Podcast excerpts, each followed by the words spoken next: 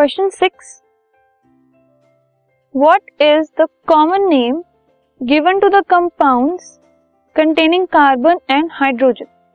जो कंपाउंड्स जिनमें कार्बन और हाइड्रोजन होता है उनका कॉमन नेम क्या है। तो कॉमनली कार्बन और हाइड्रोजन कंटेनिंग कंपाउंड्स को हम हाइड्रोकार्बन्स कहते हैं।